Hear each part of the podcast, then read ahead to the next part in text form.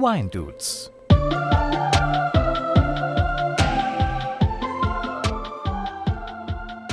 Servus, grüß euch. Schön, dass ihr wieder eingeschaltet habt zu den Wine Dudes. Ich sehe auf vielen indischen Weinflaschen eine Angabe, die ich nicht verstehe. Darum nehme ich diese Ungewissheit zum Anlass, diese Folge dem Zucker im Wein zu widmen. Was das genau für eine Angabe ist, werde ich jetzt mit dem Memo besprechen. Hallo Memo, schön, dass du heute da bist. Hallo Robin, hallo Weindudes. Schön, dass ich wieder da sein darf. Memo, was hast du denn heute im Glas? Ich habe einen, passend zum Thema Zucker, einen Moscato di Asti. Ich glaube, ich komme da später noch mal ein bisschen mehr drauf zurück. Von einem Weingut in Italien, nämlich Borgo Maragliano. Maragliano, wie der Deutsche sagen würde. ja. Lieber Robin, was hast du denn im Glas? Ich trinke heute von Sula Vineyards eine ihrer Premium-Linien namens Rasa. Da habe ich nun erstmalig den Syrah aus dem Jahr 2020 im Glas. So, Memo, soll bist, bist du eigentlich schon Mehrheitseigner bei Sula? Ich meine, du musst den ja schon den halben Hof finanziert haben, gefühlt.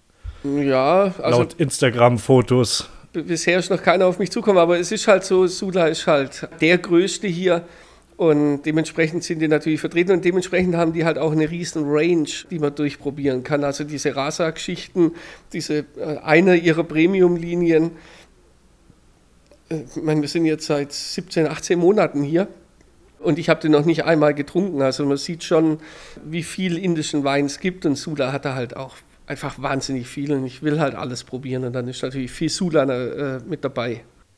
Ja, cool. Dann werden die jetzt so lange markiert auf Folgen, bis sie dir gratis Wein schicken. Ja. Wenn sie Instagram haben. Ja, so haben, wie die beiden Dudes. Haben sie, haben sie. Äh, Memo, ich schicke dir mal schnell ein Bild.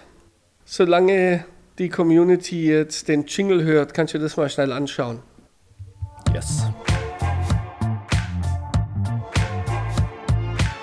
Wine Dudes, der Podcast mit Robin und Gästen.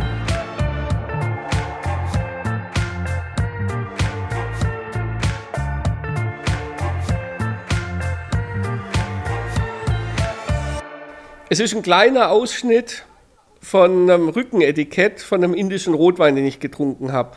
Kannst du der Community sagen, was du da drauf siehst? Also erst Red Wine, er hat offensichtlich Sulfite, wie so ziemlich jeder Wein. Alkohol 14%, was auch immer VV heißt. Da bin ich mir nicht so ganz sicher. V slash V sieht die Community ja dann auch mal irgendwo auf dem Foto im, auf dem Instagram-Account oder auf der Ankündigung. Genau. Und dahinter Sugar 0,4 to 0,9% So ist es. Und Ungewöhnlich. Genau, also das habe ich noch nie gesehen aber ich sehe es auf wahnsinnig vielen indischen Weinen, diese Angabe. Also man kennt es aus Deutschland oder aus Europa, sage ich mal, wird es immer in Gramm pro Liter angegeben. Und ich habe keine Ahnung, warum die Inder das in Prozent angeben und auf was sich das dann tatsächlich bezieht. Also ich, ich, ich, kann, ich kann das gar nicht greifen. Und vor allem, dass das so eine Spanne ist. Also ich meine, man kann ja mittlerweile Restzucker relativ genau messen, aber. Ja, also ich verstehe es auch nicht. Nach dem deutschen Weingesetz, die Prüfer würden ja Schnappatmung kriegen, wenn du hinschreibst, ja gut, der hat jetzt halt zwischen 5 Gramm pro Liter und äh, 11 Gramm pro Liter. Also. Ja, kann, kann je nach Jahrgang variieren. Ja, genau. Wir haben jetzt einfach mal alle Etiketten gedruckt für die nächsten zehn Jahrgänge und da drin wird es wahrscheinlich landen. Also völlig strange. Und so kam der Gedanke auf, mal eine komplette Folge über den Zucker im Wein zu machen. Und vielleicht stolpern wir ja dann gemeinsam über die Zuckerangabe in Prozent und können das lösen.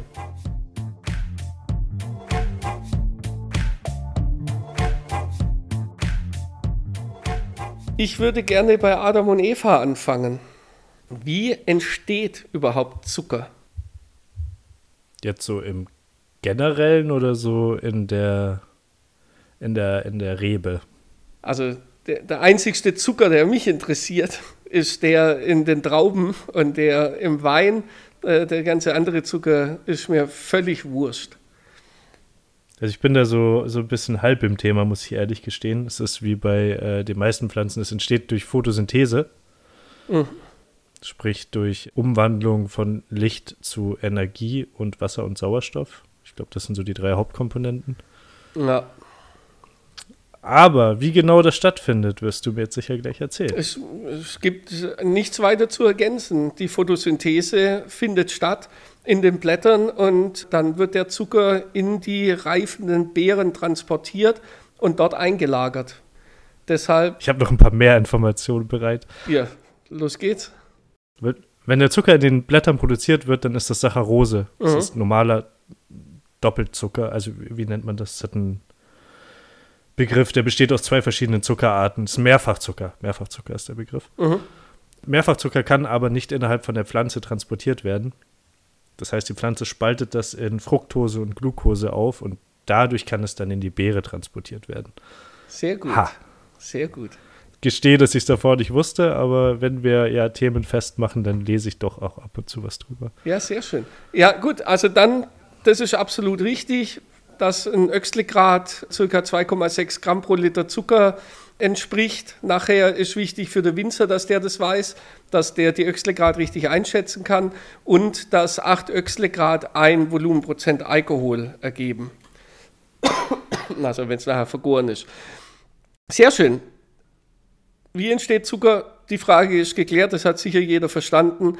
Aber ganz interessant, die Zuckerarten, wo du gerade angesprochen hast dann lass uns da noch ein bisschen drüber reden.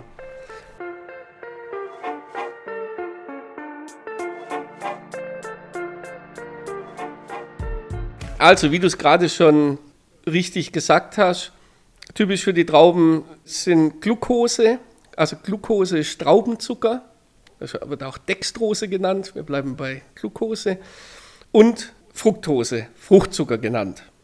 Und in der Traube kommen die zu gleichen Teilen vor. Also die Saccharose, die gespalten wird, wird ziemlich 50-50 gespalten. Und was ich ganz interessant finde, also so wie die Saccharose nicht in der Rebe transportiert werden kann, so kann die Glucose, also der Traubenzucker, nicht vergoren werden, sondern wandelt durch die Hefen, wandelt er sich erst in Fructose, in Fruchtzucker um, um dann zum Alkohol zu vergehren. Das finde ich auch äh, hochinteressant und deswegen nach der Gärung bleibt hauptsächlich Fructose und nur ein ganz geringer Teil Glucose übrig. Wusstest du das? Ich wusste gar nichts, aber Wine Dudes bildet mich ja fort. Was vielleicht noch ein interessanter Side-Fact ist, ist, dass ja praktisch die Saccharose, wie wir gerade schon gelernt haben, sich aufspaltet, um in die Beere transportiert zu werden. Da kommt ein geringer Teil auch an und die Beere spaltet das durch die eigenen Säuren wieder in die zwei Zuckerarten auf, die sich dann zu gleichen Teilen in der Beere bilden. Wahnsinn. Es ist schon fast zu viel Nerd-Talk. Es ist auch. Aber es bleibt uns, es wird uns nichts anderes übrig bleiben, Wobei, nee, komm, dann, dann lass uns gleich einen Mythos raushauen, um es wieder ein bisschen, ein bisschen bildlicher zu machen. Wenn wir jetzt schon über Fructose und Glucose reden, dann reden wir auch gleich noch geschwind in einem Satz über Diabetikerwein.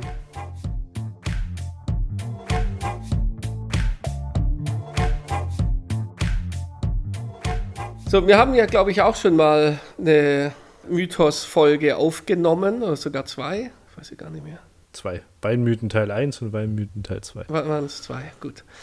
Dann kennst du dich ja aus. Was für ein Mythos könnte das sein, der mit Diabetikerwein einhergeht? Das weiß ich tatsächlich. Ich habe das mal durch Zufall auf einem alten Etikett gesehen und mich gefragt, was das soll.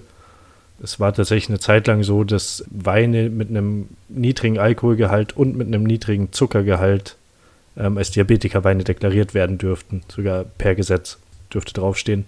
Den Begriff haben sie 2000, 2007 wieder verboten und man darf es nicht mehr draufschreiben, weil das Schmarrn ist.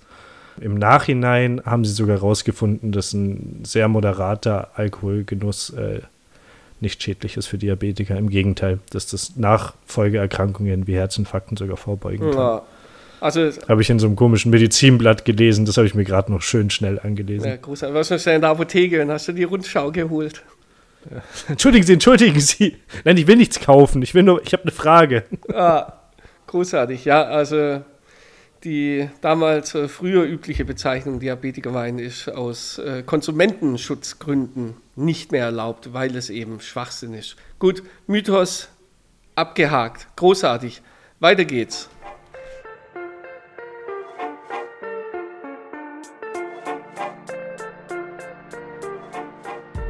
So im Generellen habe ich noch eine Frage an dich zum Süßen. Es ist ja irgendwie in gewissen Teilen erlaubt, dass man dem Wein Zucker zugibt vor und während der Gärung. So wie ich das verstanden habe. Musste mich aber auch korrigieren, wenn es falsch ist. Ja, Aber wie und in welcher Form darf das stattfinden? Weil Ja. das habe ich nicht so ganz. Grundsätzlich müssen wir da zwei Dinge voneinander unterscheiden. Nämlich A, will ich einen Wein nachträglich süßer machen oder will ich damit den Alkoholgehalt in meinem Wein oder in meinem Traubenmost erhöhen?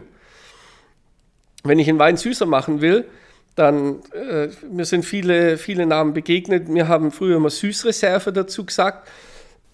Süßreserve ist im Grunde genommen ein unvergorener, meistens mit Schwefel oder durch eine Sterilfiltration gemachter Traubenmost.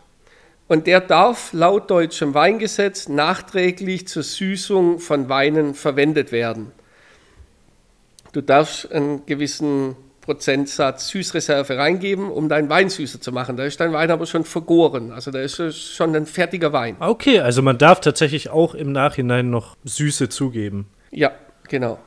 Und der zweite Punkt, das wäre das Anreichern, also die Zugabe von Zucker zwecks Erhöhung des Alkoholgehalts. Das wäre dann das Anreichern. Da gibst du den Zucker aber natürlich während oder vor der Gärung schon zu, wenn du weißt, ich möchte auf so und so viel Alkohol kommen. Das ist beides in Deutschland. Aber darf man da, kurze Zwischenfrage, darf man da tatsächlich einfach Zucker zugeben, egal welche Form Ja, von Zucker? ja, also wir haben ganz normalen handelsüblichen Haushaltszucker, halt in 50 Kilo Säcken. ähm, haben wir Krass, das wusste ich nicht. mit, mit reingegeben. Das ist beides, also sowohl die Süßreserve als auch das Anreichern. Oh, Entschuldigung. Ich hole mir gleich ein, ein Wasser, unsere Verbindung ist eh in zwei Minuten weg. Ja, ja, ja. Ja, also beides ist in Deutschland erlaubt, aber nur bei Weinen unterhalb der Prädikatsweinstufe. Also sobald Kabinett oder was auch immer draufsteht, äh, also sobald du es machst, darfst du nicht mehr Kabinett Spätlese und so weiter, egal, Süßreserve oder anreichern. Aber dennoch, es ist natürlich erlaubt und es ist auch gängige Praxis. ja krass. War, war mir so nicht bewusst, muss ich ehrlich gestehen. könnte man auch eine Süßreserve in den gärenden Wein reinmachen, weil den kann die Qualitätsweinprüfung zum Schluss nicht erkennen, weil es ja eben auch ein Traubenmost gewesen ist. Wenn ich ganz normal mit Zucker nachzucker, dann kann man das messen. Also das, das kann man analytisch äh, im fertigen Wein, Ah. kriegt man es raus, dass das halt normaler Haushaltszucker gewesen ist. Das heißt, mit einer Süßreserve könntest du theoretisch auch ein Kabinett oder eine Spätlese noch etwas aufhübschen. Oder du schüttest einfach Frostschutzmittel rein, äh, verursachst einen riesen Weinskandal, keiner kauft mehr deine Weine und drei Jahre später geht's wieder. Ja, Das ist auch eine Möglichkeit. ist auch eine Möglichkeit. Habe ich gehört. Ja. so, wenn du jetzt aber nicht nachsüßen willst, sondern die Gärung stoppen möchtest, bevor, also von, von selber stoppen äh, möchtest, wüsstest du, was es da für Methoden gibt, wie ich einen gärenden Wein dazu bringe, dass er aufhört zu gären?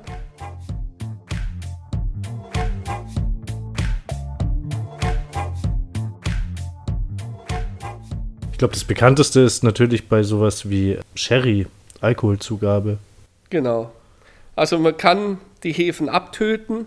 Das wäre eben durch Zugabe von reinem Alkohol, aber das ist halt ja Portwein Sherry, also nur bei ganz bestimmten Weinen.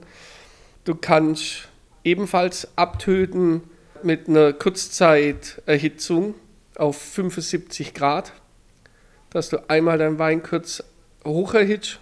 Aber macht das auch nicht viel im Wein kaputt? Gesund ist das 75 nicht, um Gottes Willen. Also äh, klar, Du kannst Schwefel zugeben, dann sterben die Hefen auch ab. Das ist auch nicht geil. Du kannst ihn abkühlen auf minus 3 bis 2 äh, Grad Celsius, also damit stellst du die Hefen ruhig. Das hat die Natur auch nicht vorgesehen. Obwohl das ja noch irgendwie der einigermaßen natürlichste Weg wäre, vermutlich. Ja, also ich würde es halt einfach gären lassen. Oder du kannst dann den gärenden Wein halt filtrieren und die Hefezellen entfernen. Das ist jetzt auch nichts, was die Natur von sich aus machen würde. Die Natur würde einfach, würde einfach vergehren, bis es sagt, that's it. Obwohl es ja bei Wildhefen auch immer irgendwie ein, ein Abenteuer ist, oder?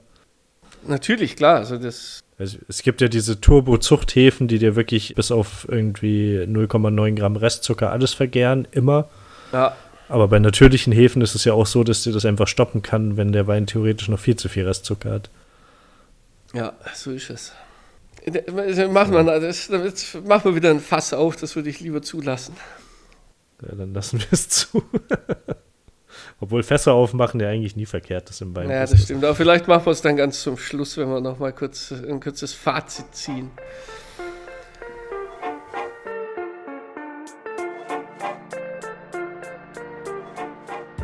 Nemo, wie nimmst du den Zucker am Gaumen wahr? Es schmeckt süß. es ist eine rein subjektive Sache, die Wahrnehmung der Süße. Und die kann sich, wie wir jetzt am Anfang gesagt haben, äh, da haben wir uns ja kurz noch über, über Säure und den Säuregehalt unterhalten von den Weinen.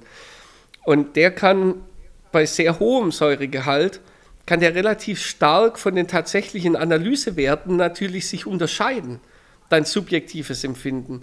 Weil Weine mit einem hohen Restzuckergehalt und einer hohen Säure können einem durchaus trocken erscheinen. Das Phänomen hast du sicherlich auch schon das ein oder andere Mal erlebt. Ja, das macht ja tatsächlich deutsche Rieslinge im süßen Bereich so gut, dass man in Deutschland einfach mit unserem Klima es schafft, eine relativ hohe Säure auch bei einer relativ hohen Süße zu halten. Ja. Und dadurch das einfach so abgefedert. Also ich meine, jeder, der schon mal irgendwie einen wirklich gut gemachten Kabinettwein getrunken hat, das ist nicht süß. Ja. Wenn es richtig gemacht ist. Genau, also äh, es ist am Gaumen nicht süß, aber die genau, tatsächlichen Analysewerten sind natürlich äh, eben doch viel drin. Und im Gegensatz dazu können natürlich auch Weine mit einem niedrigen Restzuckergehalt und einem niedrigen Säuregehalt auch als süß wahrgenommen werden. auch als süß wahrgenommen werden.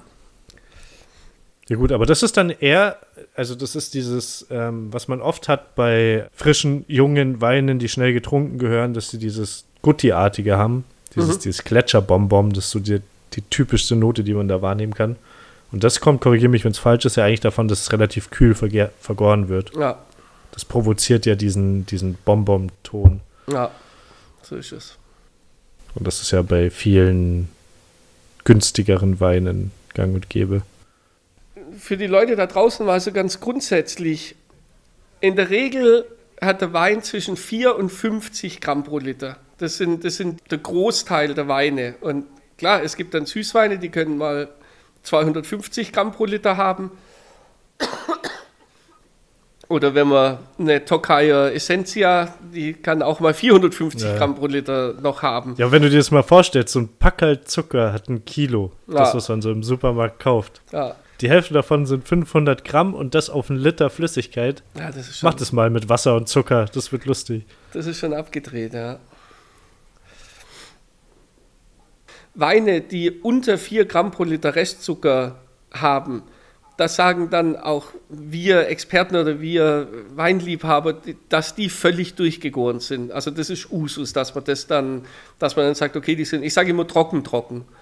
Wir hatten ja äh, in einem Weingut hat man einen Riesling, den haben wir immer trocken, trocken genannt, weil der wirklich so weit durchgegoren war, dass du sagst. Und der hat ja auch noch 1, irgendwas Gramm pro Liter. Aber das ist dann wirklich auch für jeden Experten durchgegoren.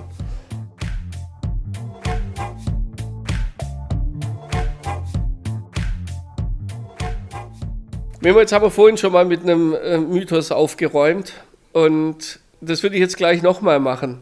Und zwar ist mir in Vorbereitung auf diese Folge auch immer wieder begegnet, macht der Zucker Kopfweh? Puh, wird ja, also im, im, Volksmund hört man das ja oft. Also auch Leute, die bei mir einkaufen, sagen, ja, nee, der darf nicht zu viel Zucker haben, sonst kriegt man ja Kopfschmerzen. Ja, und was ist dran? Aber ich kann es, es würde einfach keinen Sinn ergeben, weil dann ja. müsstest du ja, wenn du ein Hanuta isst, Kopfschmerzen kriegen. So, danke. Bei mir wäre es jetzt das Marmeladenbrot gewesen, was ich mir als Stichwort aufgeschrieben ja, habe. Von dem Marmeladenbrot bekomme ich auch keine Kopfschmerzen. Was soll denn das mit dem Zucker? Also, das ist so ein Schwachsinn. Ja, keine Werbung für keinen, äh, wenn du eine Haselnusstafel isst. Eine gesüßte Haselnusstafel. Ja, außer ihr wollt uns sponsoren. Nee, nee, nee. Ja, Hanuta nehme ich schon. Immer her damit. Ja, aber wird irgendwie auf dem Logo auch nicht so geil aussehen, wenn dann unten rechts so ein Hanuta-Logo drauf ist. Weindudes bei Hanuta. Ich fände das super geil. Ja, ich, ich schau mal, ob sie sich melden. Nee, also das Einzige, was ich dann noch einigermaßen gelten lassen würde, wäre, ähm, dass viele Leute süße Weine leichter trinken können, weil du halt einen anderen Trinkfluss hast. Und dann. Weine mit hohem Süßgehalt haben ja grundsätzlich auch weniger Alkohol. Das heißt, das ist ja auch, du kannst relativ viel davon trinken, bis du dann irgendwann merkst, okay, jetzt bin ich ja doch betrunken glaube, das spielt da tatsächlich auch mit ein. Ja. Also du hast ja bei so einem, beim gut gemachten Kabinett und gerade so diese deutschen typischen süßen Rieslinge, hast du irgendwas zwischen 7 und 9 Prozent. Oft. Boah, das würde ich jetzt so nicht unterschreiben, echt? Ja, also so. Die bewegen sich doch alle im zweistelligen Bereich. Nee, Kabi, gerade Kabinett-Rieslinge eigentlich immer unter 10 Prozent. Echt? Na, schau mal, wie weit ich jetzt schon wieder weg bin hier. Seit Machen wir ein bisschen Werbung. So ein, so ein Prüm hat 7%. Ja, okay, stimmt. So ein Molitor hat 8, 9, aber es ist eigentlich immer unter 10. Was auch cool aussehen würde, Wine Dudes, Prüm, Molitor, Hanuta. das wäre auch super gut. Das würde auch gut ausschauen. Ja, okay, du, du, hast recht. Bin ich, bin ich ein bisschen weit weg in, in den letzten Monaten gewesen, äh, Jahren. Hä? Jeder Wein hat doch 14 Prozent. Ich verstehe ja, nicht, was du da redest. Ja, ich habe hab, seit Jahren trinke ich nur noch Wein über 14 Prozent. Ich wusste gar nicht, dass es noch was drunter gibt. Ja, fürchterlich. Naja, nee, so schlimm ist es zum ja, Glück nicht. Mein Moscato di Asti, den ich gerade in mich reinschlürfe, hat nämlich 5 Prozent. Das ist wie ein großes Bier, was süß schmeckt und leckerer. Ja, aber dann, super, dann lass uns doch da äh, gleich dabei bleiben wenn wir jetzt so viel über Zucker und Süße geredet haben, wie ist denn dein ganz persönliches Erleben mit der Süße und, und mit dem Zucker?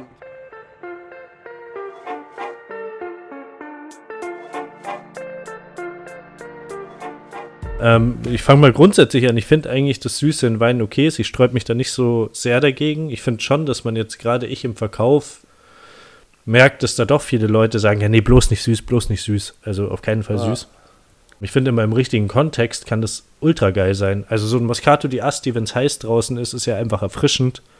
Der hat nicht zu viel Alkohol, den kannst du gut trinken. Ähm, genau so ein Kabinettriesling. Oder am Ende von einer großen Weinprobe. Du hast äh, fünf verschiedene Rotweine mit 14% getrunken und irgendwann ist dann jetzt so, also irgendwann schmeckst du ja auch nichts mehr. Und dann am Schluss so einen schönen, knackigen, süßen Wein. Was für mich immer wichtig ist, ist die Säure, die dagegen spielt. Ja. Ich glaube, so, ich, ich finde, wenn es zu plump wird, und das ist oft bei äh, Auslesen der Fall, da ist es mir dann teilweise zu viel. Es geht dann zum, zum Essen richtig gut. Also, mhm. wenn du ein passendes Gericht hast, ja, ansonsten nein. Aber ich finde immer, wenn es gut gemacht ist, dann hat es eine absolute Daseinsberechtigung. Und es ist ja auch nochmal ein riesiges Feld. Also allein Kabinett Rieslinge in Deutschland es gibt so große Unterschiede und ja. es macht so wahnsinnig Spaß, sich da auch durchzutrinken. Ich ja. finde, jedem, der sich da von Anfang an verweigert, dem geht was verloren. Also der, der gibt so grandios gutes Zeug einfach. Ja, absolut. Also ich muss sagen, wenn man sich da dagegen verweigert, also ich habe auch immer lieber trockene Weine getrunken. Mir konnte ein Wein nicht trocken genug sein. Das habe ich auch in dem Podcast schon oft äh, genug äh, gesagt und gerade in den Anfängen. Und süßere Weine haben bei mir immer sofort Ablehnung ausgelöst. Und dann frage ich mich, warum ist das so? Und das frage ich mich jetzt schon seit über einem Jahr, seit wir hier sind und ich hier eben kaum noch durchgegorene Weine bekomme. Das, das gibt es hier nun mal nicht. Und trotzdem waren jetzt bei, bei diesen Weinen, die ich getrunken habe, waren da auch Perlen dabei. Und dann irgendwann kam mir diese Erkenntnis, dass ich mit meiner Scheuklappeneinstellung, also dass ich trockene Weine isst und alles andere ist Quatsch. Das war falsch. Und das ist mir jetzt hier in den letzten, im, im letzten Jahr eben bewusst geworden. Und dann habe ich mich da ein bisschen damit beschäftigt, mit, mit, wie das da dazu gekommen ist und warum ich da so eine Ablehnung habe. Und äh, also allein historisch betrachtet war Wein immer ein natürliches Produkt, jetzt kommen wir doch nochmal dazu, vor der Erfindung der Reinzuchthäfen. Und so große Jahrgänge wie, was weiß ich, 1947, 1959, was Weltklasse-Jahrgänge gewesen sind, das wäre ein Desaster nach heutigen Kriterien. Und warum wäre es ein Desaster? Weil die hatten alle Restzucker. Und klar, damals wurde alles spontan vergoren, bis der Wein entschieden hat, jetzt bin ich fertig. Und zum Schluss ist es doch nur noch, wie du es vorhin auch gesagt hast, eine Balance, eine Harmonie, dass du ein bisschen Säure drin haben willst. Und so kriegst du dann ja, wahnsinnig geile Weine hin. Und ja, ich, ja, und vor allem Erlebnisse. Also ich finde jetzt gerade äh, für mich jemand, der gerne isst und gerne kocht, äh, wenn du mal so ein schönes, scharfes asiatisches Gericht und dazu ein Kabinettriesling hast, ja. ist halt geil. Das macht einfach nur Spaß. Also da, ja. da, da kriegst du ja nicht genug von. Ja. Und im Endeffekt sind es ja oft, das kann man jetzt auch wieder nicht über einen Kamm scheren, gerade nicht heutzutage, aber es ist ja eigentlich die natürlichste Form von Wein, wenn das so gut gemacht ist, wie du es gerade beschrieben hast, dass man keine Reinzuchthäfen nimmt. Wenn die Natur das macht, ja, also weißt das ist doch genau das. Früher war die Natur aus heutiger Sicht für viele mit dem Makel der Nichtkontrolle behaftet. Weil man damals halt, äh, ja, ging es halt nur um die geschmackliche Balance. Und das, und das gibt es heute nicht mehr. Heute wird mittels Technik wird der Wein in ein bestimmtes Geschmacksbild getrimmt. Und das merkst du den Wein einfach an ja, gerade bei großen Massenweinen. Ich finde aber tatsächlich, dass man merkt, dass zumindest im, im Qualitätsweinbereich, also jetzt nicht auf die Qualitätsstufe bezogen, sondern ab einem gewissen Grad an Weinqualität kommt es auch wieder zurück, dass äh, Spontangärung ein, ein, positiv angehafteter Begriff ist, dass Gott sei Dank. Natur vergoren, in Amphoren vergoren, Orange Wine, Natural Wine, dass das alles jetzt gerade so ein bisschen aufblüht und dass da auch die Nachfrage steigt weil es ja wieder zurück zu dem geht, dass ein Wein eigentlich natürlich vergoren. Also genau, finde ich einen also, super positiven Trend. Absolut, also so und diese Erkenntnis ist eben in mir dann auch gewachsen, dass das Zusammenspiel zwischen Extrakt, Reife, Säure und das Süße, beziehungsweise dann eben dem Alkohol, viel wichtiger ist, weil ein guter Wein ist unabhängig davon, wie viel Restzucker oder wie viel Restzuckergehalt der hat das, das Erlebnis ist, ist die Balance. Und wer einen lebendigen, charaktervollen Wein. Ich finde es schön, dass es bei dir angekommen ist. Es ist ein bisschen schade, dass du 18 Monate Indien dafür gebraucht hast, weil ich dich doch äh, als Kollege in München geschätzt habe und du jetzt weg bist, um diese Erkenntnis zu erlangen. aber würde ich dir jetzt eine Flasche Prüm Kabinett hinstellen, dann würdest du aber alleine mit der ins Schlafzimmer gehen, das sage ich dir. Das, das glaube ich allerdings auch, ja, absolut. Ja, nee, also es ist so, so komisch, wie es ist. Und ich dachte auch immer, ich wäre so open-minded und keine Ahnung, gerade was der Wein angeht. Aber nee, Quatsch. Also ich bin auch mit, mit der Wahrheit, mit meiner Wahrheit äh, groß geworden. Und zwar schon seit meiner Ausbildung, seit, 16, seit ich 16 bin dass ein Wein trocken zu haben sein muss. Und davon habe ich mich jetzt langsam verabschiedet. Ja, verstehe mich nicht falsch. Ich finde das auch saugeil. Also ich liebe ja auch, ich, ich mag die Extreme. Ja. Also die Mitte, die Mitte mag ich am wenigsten tatsächlich. Also so ja. extrem staubtrockene, geile, knackige Weine. Macht ultra Spaß, aber auf der anderen Seite macht was Süßes halt auch Spaß im richtigen Kontext. Ja, absolut. Und da sollte man sich irgendwie nicht äh, verstecken vor. So, ich glaube, ich komme jetzt kurz mal auf meinen Wein zurück. Ja. Um das so ein bisschen zum Ende zu bringen, weil ich jetzt noch ein äh, Plädoyer zu halten habe. Für Moscato di Asti.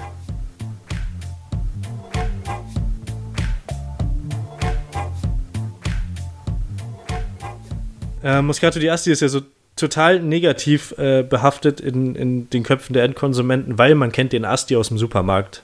Wo jeder schon schreit Kopfschmerzwein, um da auch nochmal drauf zurückzukommen. Ja. Liegt aber dran, dass das Ding total unausgewogen ist. Du hast nur Süße, du hast wenig Säure. Das ist so, naja, eigentlich ein Gesöff, was irgendwie sich jetzt jemand mit 18, dem gerade erlaubt ist, Wein zu trinken, reinschraubt, weil es halt runtergeht. So. Ja. ähm, hat aber auch genau daraus diese negative Behaftung, was total schade ist, weil es gibt von verschiedensten Weingütern aus Asti grandios gute Moscato di Astis, die eben. Ah, da läuft mir gleich das Wasser im Mund zusammen. Ich dachte, dir kommt's kotzen. Ja. oh, kurz zurück. Da gibt es äh, wahnsinnig viele Weingüter, die unglaubliche Moscatos machen, die verstanden haben, dass dieses Spiel aus Süße und Säure äh, das Ganze erst ausmacht, die aromatisch auf den Punkt sind, die nicht zu viel sind, die nicht satt machen, sondern Ja. wo man Lust auf das nächste Glas kriegt. Aber dann jeder, kommt doch jetzt, Entschuldigung, wenn ich dich unterbreche, aber dann kommt doch jetzt das Problem, also jetzt, was du gerade beschrieben hast, da hatte ich, ich glaube, Fontana Freda fand ich immer ganz geil, die einen Muscato Ja, machen. auch mega aber, gut. aber da bist du halt dann gleich wieder in einem Preissegment von, äh, ich sag mal, f- 10, 12 Euro aufwärts, wo man dann schon wieder, also wo, wo der Endkonsument, auch wenn ich, ich sag's trotzdem, auch wenn ich Gänsehaut bekomme, das Verständnis schon nicht mehr hat, weil, nee, nee, Moment mal, Moscato de Asti kostet doch äh, maximal 3,99 im Supermarkt. Ich zahle doch da keine 14 Euro für einen schlechten Wein. Ja, aber das ist ja genau das, was wir bei den Weinen uns auch immer predigen. Für guten Wein musst du halt ein bisschen Geld in die Hand nehmen und keiner verlangt, dass du irgendwie 100 Euro ausgibst für einen, für einen Moscato. So ist es, ja.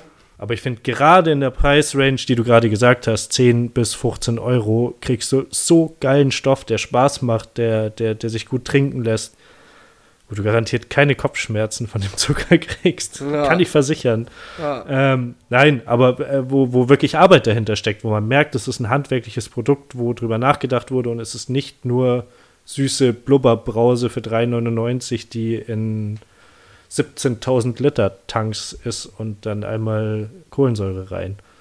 Ein gut gemachter Moscato wird ja auch ähm, im Gegensatz zu so einem günstigen, da wird die Kohlensäure zugesetzt.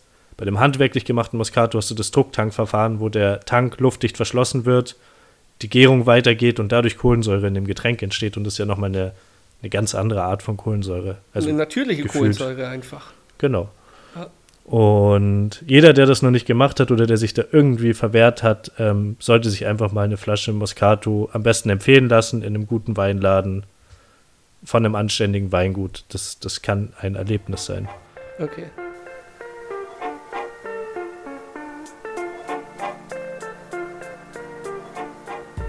Und in welche Kategorie fällt denn dein Moscato?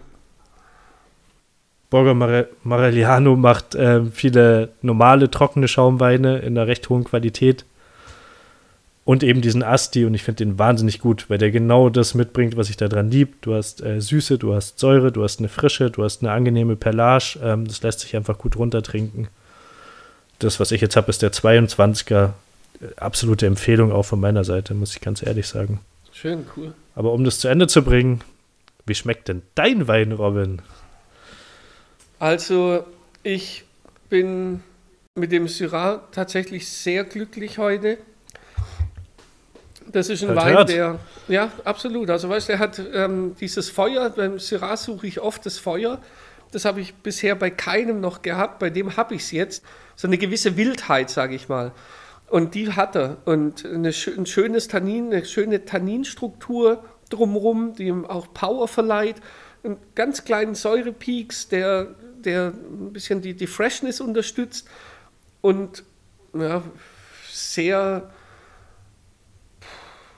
sehr ausbalanciert, also sehr harmonisch. Harmonisch sage ich äh, seit vielen Monaten, ist das, sage ich das deutlich mehr in Weinbeschreibungen, weil ich gemerkt habe, dass, dass mir das, ähm, das persönliche Weinerlebnis ist für mich die Balance und die Harmonie geworden. Und das ist jetzt ein Wein, da muss ich sagen, okay, Chapeau, das gehört sicherlich zu den besten, die ich bisher in Indien getrunken habe. Bin, ich wirklich, bin ich wirklich happy. Und ich war dabei. Und du warst dabei. Herrlich. Abonniert uns überall, wo man uns abonnieren kann. Bewertet die Wine Dudes überall, wo man uns bewerten kann. Wir freuen uns über jeden Kommentar, den ihr egal wo da lasst. Und bitte empfehlt uns auch weiter.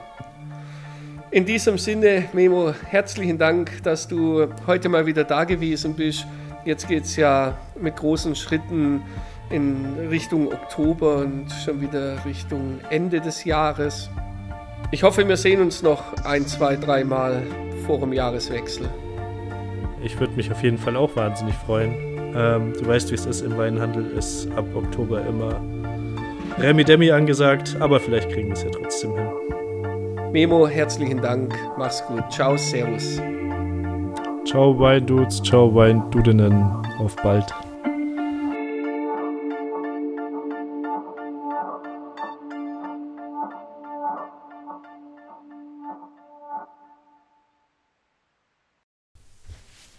So. Ich kann noch mal versuchen, diesen Weinnamen richtig auszusprechen, weil meine Frau würde mich grün und blau schlagen, wenn sie die Ja. Folge hört. Borgo Maragliano. Maragliano. Es ist echt schwierig. Also das ist Noch für mich als, als, ja. ja, als super Sag's in einem Satz, weil sonst äh, ist die, die Klingen-Dings nicht richtig. Ich trinke Moscato di Asti von Borgo Maragliano. Ja, man muss das G komplett verschlucken. Das ist ultra schwer als äh, Ah, äh, deutscher Halbtürke. ja, Maragliano, Tagliatelle. Ich immer, wenn ich meine Frau wütend machen will. zu Recht. Zu Recht. Kannst du mir noch einen Espresso machen oder die Mozzarella rüberreichen? Super. Gut, Ach, krass. Ja, einer der besten Moscatos, die ich getrunken habe bis jetzt, glaube ich. Tatsächlich. Und ich stehe auf das Zeug. von welchem Weingut war das? Borgo Maragliano. Ja, jetzt läuft's doch ganz gut. Sehr schön. Es wird immer besser.